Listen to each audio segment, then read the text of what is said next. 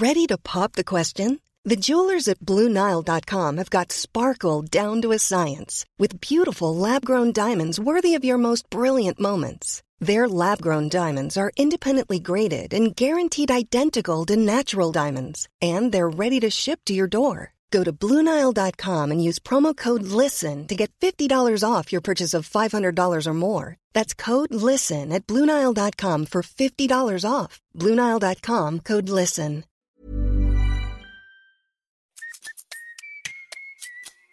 Sur ce podcast, je te propose un truc. Tant que je suis dans tes oreilles, tu fais quelque chose de bien pour toi. Tu peux ranger ta chambre ou ton appart, et si t'es pas chez toi, tu peux te redresser. Ça va te faire du bien. Vas-y, redresse-toi. T'inquiète, c'est pas bizarre, personne sait que je te parle. Je m'appelle Elio, c'est moi ton hôte, et je te souhaite un excellent épisode. Salut, j'espère que tu vas bien et que t'es prêt, parce qu'aujourd'hui on va s'attaquer à une règle brutale qui m'a beaucoup fait réfléchir, qui m'a fait me poser beaucoup de questions vis-à-vis de mes amitiés. Je te reparlerai de tout ça à la fin de l'épisode. 3e règle du livre 12 règles pour une vie du docteur Jordan B. Peterson. Fais-toi des amis parmi les gens qui veulent le meilleur pour toi. Un épisode par semaine, une règle par semaine. On va normalement terminer début de l'année prochaine en fait. Et je suis content d'avoir pu lire tous vos retours sur l'épisode précédent. Ça m'a fait énormément plaisir. Ça m'a motivé à vous préparer cet épisode correctement. Donc une fois de plus, si c'est des épisodes qui vous plaisent, continuez à me mettre des coms parce que je lis absolument tout. Et si t'as 2 minutes, si t'as pas vu l'épisode de la semaine passée, va juste sur l'épisode de la semaine passée et va lire les commentaires. Mec, imagine tu crées du contenu, tu lis des commentaires comme ça, comment est-ce que tu te sens ?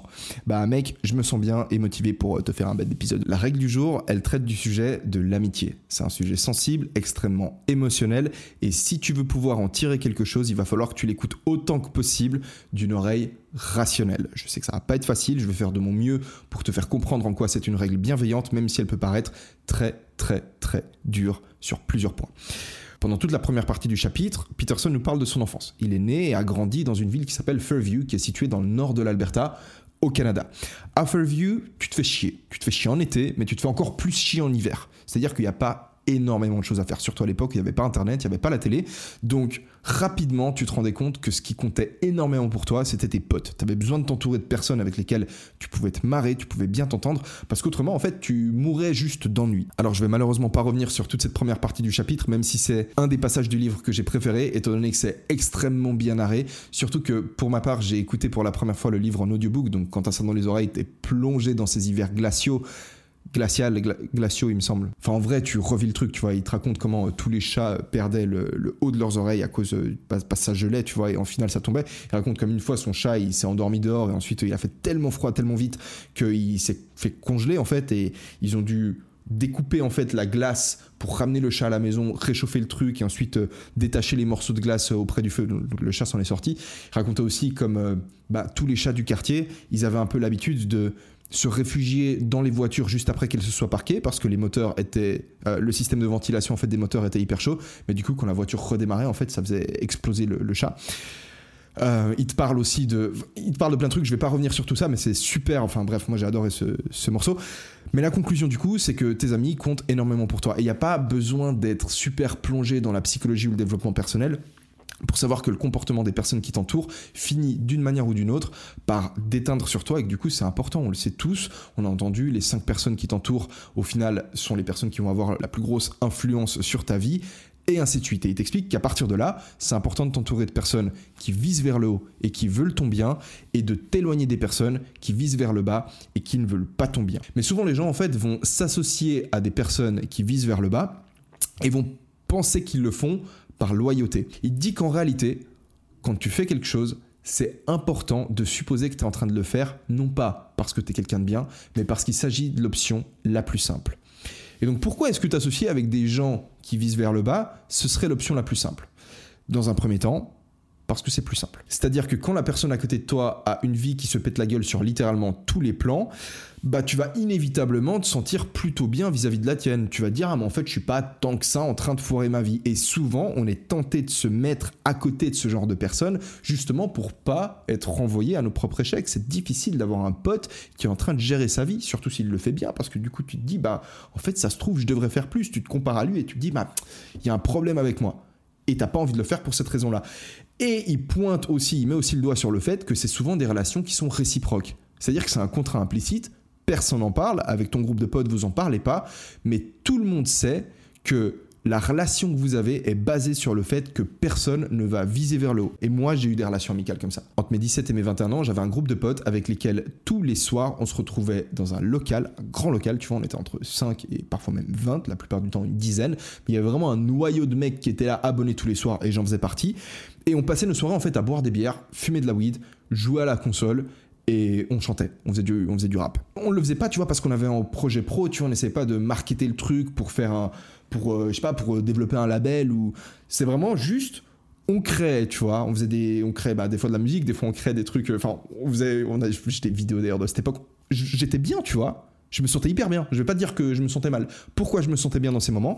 Parce que quand on était ensemble, à aucun moment, personne n'allait parler de faire du sport, de se développer. Tous ces sujets-là étaient tabous, parce que on voulait pas les, tu vois, on voulait pas faire en sorte que les autres se sentent mal, tu vois. Si on avait amené des victoires ou des succès, on aurait provoqué chez les autres non pas un sentiment de bonheur et de bienveillance, mais un peu une espèce de gêne, tu vois, en mode le mec entend que toi t'es en train de gérer dans ta vie et il se dit ah fais chier en fait, moi je suis pas en train de gérer dans ma vie et tu le fais se sentir mal et t'avais pas envie de le faire se sentir mal donc tu parlais pas des succès, des choses qui géraient bien pour toi. D'ailleurs c'est marrant parce qu'après avoir commencé à faire du sport, quand j'ai commencé à avoir des abdos, tu vois, quand j'ai commencé à être bien physiquement, quand j'allais à la plage avec des potes, ben, j'enlevais pas mon t-shirt, surtout s'il y avait une meuf dans le groupe. S'il y avait une meuf dans le groupe, je savais que moi si j'enlevais mon t-shirt, eux allaient se sentir mal vis-à-vis de ça. Et c'est chiant une amitié comme ça quelque part. Parce que tu vises pas vers le haut, eux ne visent pas vers le haut. En fait, t'as ce contrat implicite. Bref, c'est le truc dont il parle.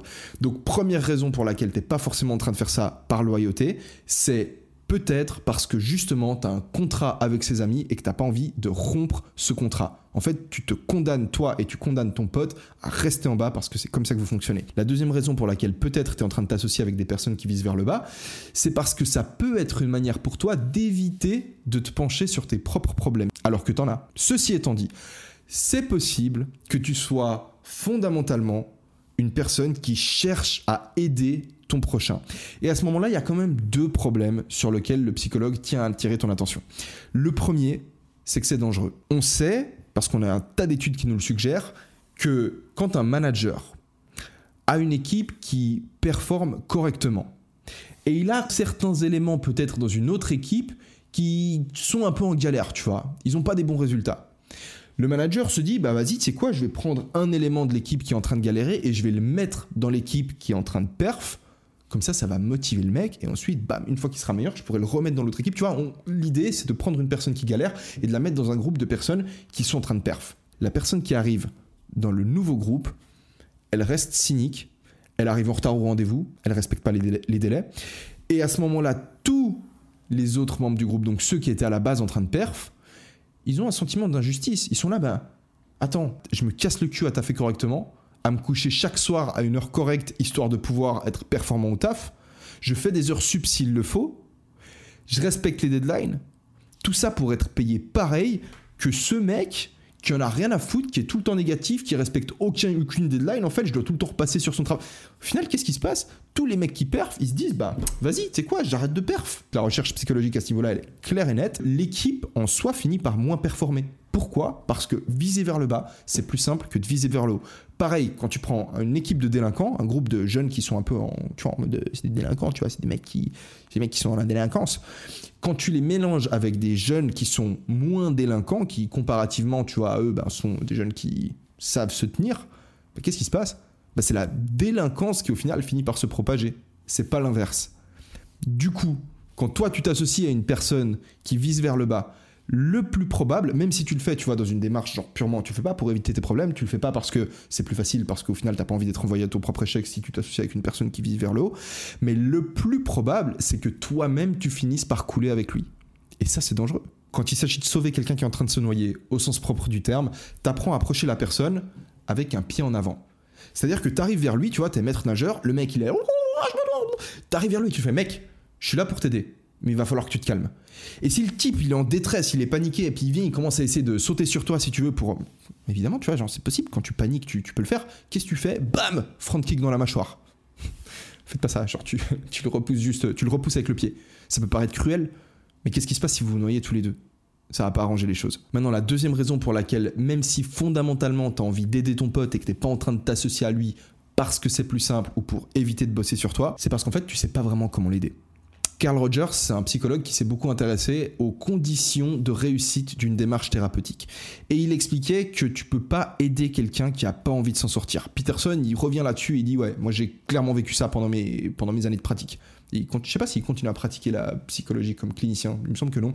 Mais il expliquait que quand il avait des mecs qui étaient envoyés, qui étaient forcés de suivre une thérapie suite à une décision de justice et qu'ils avaient pas envie de suivre cette thérapie, ça ne fonctionnait jamais. Et le truc, c'est que ton pote, il a pas forcément envie de s'en sortir.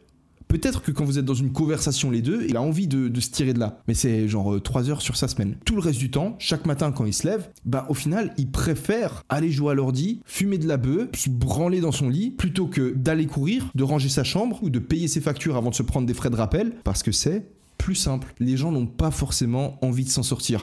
Et souvent, et c'est un truc qui peut être très difficile à entendre une fois de plus, souvent les gens, ce qu'ils veulent réellement, c'est continuer à rester dans une routine dans laquelle ils privilégient constamment le présent vis-à-vis du futur, mais ils veulent que les gens autour d'eux pensent qu'ils font tout ce qu'il faut pour s'en sortir. Très difficile d'entendre ça, tu vois, surtout si c'est toi-même qui es dans une situation en mode galère et que tu as tendance à demander de l'aide à des potes. Pas forcément le cas, mais c'est un pattern qu'on peut retrouver. Et si ça se trouve, le pote que t'es en train d'essayer d'aider, bah il est dans ce pattern-là. Il a pas envie de s'en sortir. C'est-à-dire que si toi, tu vas essayer de l'aider, d'une part, c'est dangereux pour toi, et d'autre part, c'est même pas certain que lui ait envie d'être aidé. Et du coup, ça se trouve, c'est complètement inefficace de passer du temps avec lui pour essayer de lui expliquer comment, enfin de partager quelque part des pistes de réflexion ou des solutions avec lui. Avec ça, il y a autre chose qui est délicate, c'est que tu peux être tenté d'aider ton pote parce que tu considères qu'il est victime de ce qui lui arrive. C'est-à-dire qu'il te raconte la merde qui lui est arrivée et tu fais « mais ça, c'est vraiment pas de ta faute. Au fond, genre, t'es une victime, mec. » Tu le dis pas comme ça, tu vois, mais il te fait de la peine parce que t'as l'impression que c'est pas de sa faute. Et du coup, tu vas rentrer dans sa logique. Ou lui dit « ouais, c'est de la faute de X, Y. » Tu fais « mais c'est vrai que cette personne, c'est vraiment une mauvaise personne, mec. » On parle pas comme ça quand on est entre potes, mais tu vois l'idée. Et le problème d'accepter un discours victimaire, c'est que tu retires le pouvoir de la personne dans le présent et dans le futur. Si tu décides qu'il a pas joué un rôle d'une manière ou d'une autre dans ce qui lui est arrivé, c'est-à-dire qu'en fait, dans sa vie, il lui arrive des trucs sans qu'il puisse rien y faire. Ce qui est vrai, d'une certaine mesure, tu vois, il nous arrive tous des trucs sans qu'on ne puisse ne rien y faire. Mais il se trouve quand même que quand on cherche un petit peu, on arrive toujours à trouver un truc qu'on a fait ou qu'on n'a pas fait, qui a d'une manière ou d'une autre empirer la situation dans laquelle on se trouve. D'une part, tes parents décèdent, en plus de ça, t'es en guerre contre ton frère pour l'héritage. Les parents qui décèdent, c'est pas de ta faute, mais le conflit avec ton frère, d'une manière ou d'une autre, t'en es responsable. C'est-à-dire qu'il y a des choses que t'as faites ou que tu n'as pas faites dans votre relation qui a contribué à créer cette situation. À nouveau, on est sur une règle qui vient d'un mec qui est considéré comme beaucoup comme étant la figure paternelle pure. On est sur de l'énergie masculine. Il t'arrive de la merde, trouve là où t'as été responsable, histoire que tu puisses éviter que cette situation se reproduise. Ça donne beaucoup d'espoir au final quand on ne te traite pas victime. Quand tu te vois comme une victime, tu te dis en fait, ça veut dire que la vie, en fait, elle me chie dessus et je peux rien faire. Quand tu te dis, je me suis fait chier dessus, tu réfléchis, tu te dis en fait, qu'est-ce que j'ai fait ou qu'est-ce que j'ai pas fait pour empirer cette situation, tu réussis à mettre ton doigt sur des trucs et tu comprends que la prochaine fois, tu vas pouvoir faire en sorte d'éviter le truc. Ou en tout cas, de ne pas avoir un truc aussi horrible qui est en train de t'arriver. L'énergie féminine, elle va te dire, elle va être consciente de ta souffrance et elle va te consoler. L'amour inconditionnel de la mère. Et à nouveau, tu vois, t'as besoin des deux. T'as besoin d'énergie féminine, histoire de pas te suicider, parce que si déjà il t'arrive des catastrophes et les mecs ils viennent vers toi et ils te disent « mec, en fait, tout ce qui t'arrive, c'est complètement... » À nouveau, tu vois, c'est pour ça, quand t'as un pote qui est dans la merde, qui traverse une tragédie, même si toi, dans ta tête, t'as une voix qui est en train de te dire que... En vrai, genre, il a participé, il a contribué à cette situation dans la merde dans laquelle il se trouve. Tu vas pas voir ton pote, faut avoir un certain tact, tu vois. Tu vas pas voir ton pote et tu lui dis, mec, en fait, ce qui t'arrive, c'est complètement de ta faute. Seulement quand tu réussis à sentir que c'est le moment adapté, le moment approprié, l'aider à faire en sorte que cette situation ne se reproduise pas. Tu vois, quand je te dis ne pas considérer ton pote comme une victime, ça veut pas dire, genre, détruis-le quand il lui arrive de la merde pour qu'il comprenne bien que c'était de sa faute et que, tu vois, parce que tu peux vraiment littéralement détruire une personne en te comportant de cette manière-là. Pour couronner le tout, et ça c'est quelque chose qui n'est pas forcément développé dans le livre, mais du coup je vais apporter ma petite touche perso, parce qu'il faut bien des fois, quand tu passes 3 heures à discuter avec ton pote de ses problèmes, tu crées souvent l'illusion de progrès. C'est-à-dire que vous parlez pendant 3 heures du truc, vous dites ok, ouais, faudrait faire ci, faudrait faire ça, ouais, la vie, il faut l'avoir comme ci, il faut l'avoir comme ça, ensuite voilà, vous éteignez votre pète, vous allez vous coucher, toi tu rentres chez toi, lui rentre chez lui, et en réalité vous n'avez rien fait. Vous n'avez rien fait d'important, vous n'avez pas fait de next step pour commencer à avancer. C'est-à-dire que toi, tu penses que tu es en train de l'aider, mais est-ce que vraiment c'est efficace ? En fait, tu es juste en train de le faire se sentir bien. Il se dit « Ah, c'est bon, j'ai bien travaillé sur mon avenir parce que j'ai eu une discussion de 3 heures avec ce mec et que là, je suis bien motivé. » Le mec se couche, se réveille, même chose. Il allume son ordi, il se branle. C'est pas ce que tu veux. Tu sais pas forcément... En fait, c'est difficile de savoir comment aider quelqu'un.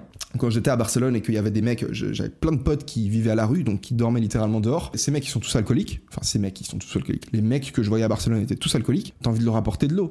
T'as envie de leur apporter une pomme, tu vois, t'as envie de leur apporter des choses qui vont leur faire du bien. Mais si je m'étais pointé le premier jour et que je leur avais amené une bouteille d'eau, le mec, il se serait dit, putain, en fait, t'es complètement déconnecté de ma réalité. T'es un mec dans la société, t'es intégré, je sais pas quoi. Moi, je suis un marginal. Tu crois que tu me donnes une leçon en me donnant une bouteille? Est-ce que vraiment tu vas l'aider en donnant une bouteille d'eau? Ou est-ce que peut-être ce serait mieux de lui donner une bière? C'est probable que la meilleure solution pour aider une personne qui est en train de viser vers le bas, c'est de t'éloigner d'elle et de l'inspirer via l'exemple. Quand ça fait des années que tu essaies d'aider quelqu'un, que tu partages de la sagesse avec lui et que le mec ne t'écoute pas, la meilleure chose que tu peux faire, c'est arrêter de parler, t'éloigner de lui, donner l'exemple, et le jour où il est prêt à t'entendre, là tu pourras lui parler. Parce qu'en fait, si tu lui répètes un truc que tu l'as déjà répété 150 fois quand il n'était pas prêt à l'écouter, au moment où il est prêt à t'écouter, ça n'aura plus le même impact. Tes mots, ils auront perdu leur puissance. Tu protèges la valeur de tes mots, tu t'éloignes, à nouveau. Peut-être que c'est la bonne solution. On n'est pas sur une invitation à dégager les gens de notre vie dès qu'ils traversent une période difficile, mais sur une invitation à se demander pourquoi est-ce qu'on le fait ? Est-ce que réellement on est capable de les aider ? Ou est-ce qu'on ne se mettrait pas nous-mêmes en danger dans une situation pareille ? Quand une personne est réellement en train de viser vers le bas, on peut nous-mêmes couler avec cette personne.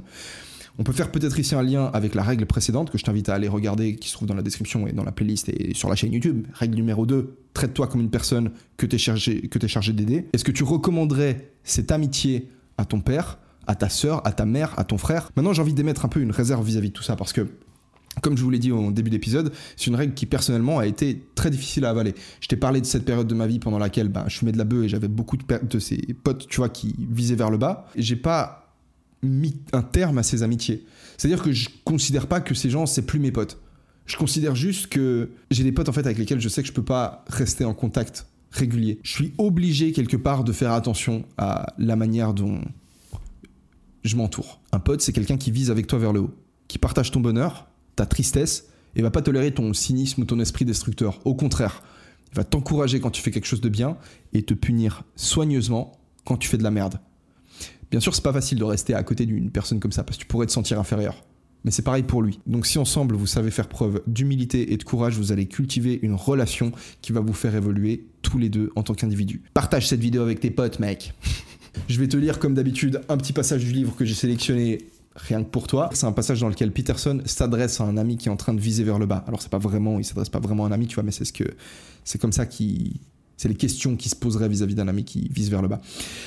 Maybe your misery is the weapon you brandish in your hatred for those who rose upward while you waited and sank.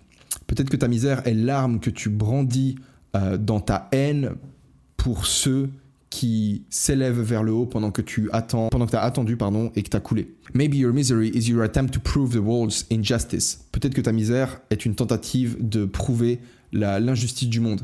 Instead of the evidence of your own sin. À la place de l'évidence de ton propre péché. À la place de ton l'évidence. Evidence. Comment tu dis évidence en français ? Evidence. C'est à la place de... Mon Dieu, utiliser DeepL pour la traduction, ça m'a beaucoup aidé pendant mes études de droit en allemand. Tu utilises ta misère pour ça en fait, tu utilises ta misère pour prouver l'injustice du monde, pour éviter qu'on mette le doigt sur ton propre péché et sur ta volonté consciente de refuser de viser vers le haut. Maybe your willingness to suffer in failure is inexhaustible given what you use that suffering to prove. Success, that's the mystery. Le succès, c'est ça le mystère. Virtue, that's what's inexplicable. La vertu, voilà ce qui est inexplicable. Voilà, encore une fois, je vous remercie pour vos retours exceptionnels sur l'épisode de la semaine passée. Je vous invite à me lâcher un like, un commentaire pour cet épisode-là. Ça m'encouragera beaucoup pour le suivant. Et je vous annonce que le prochain épisode, en fait, je vais le tourner dans un environnement tropical parce que je vais déménager, je vais quitter Budapest ce dimanche. Donc au moment où vous écouterez le podcast, moi je serai probablement dans l'avion en train de partir pour ma destination future. Je vous en dis pas plus, je vous laisserai découvrir l'environnement la semaine prochaine. Je vous recommande de vous abonner à cette chaîne, un épisode chaque dimanche. On va revoir la semaine prochaine du coup la règle 4. En anglais c'est « Compare yourself to who you were yesterday, not to who someone else is today ». Merci encore pour votre attention. Bisous.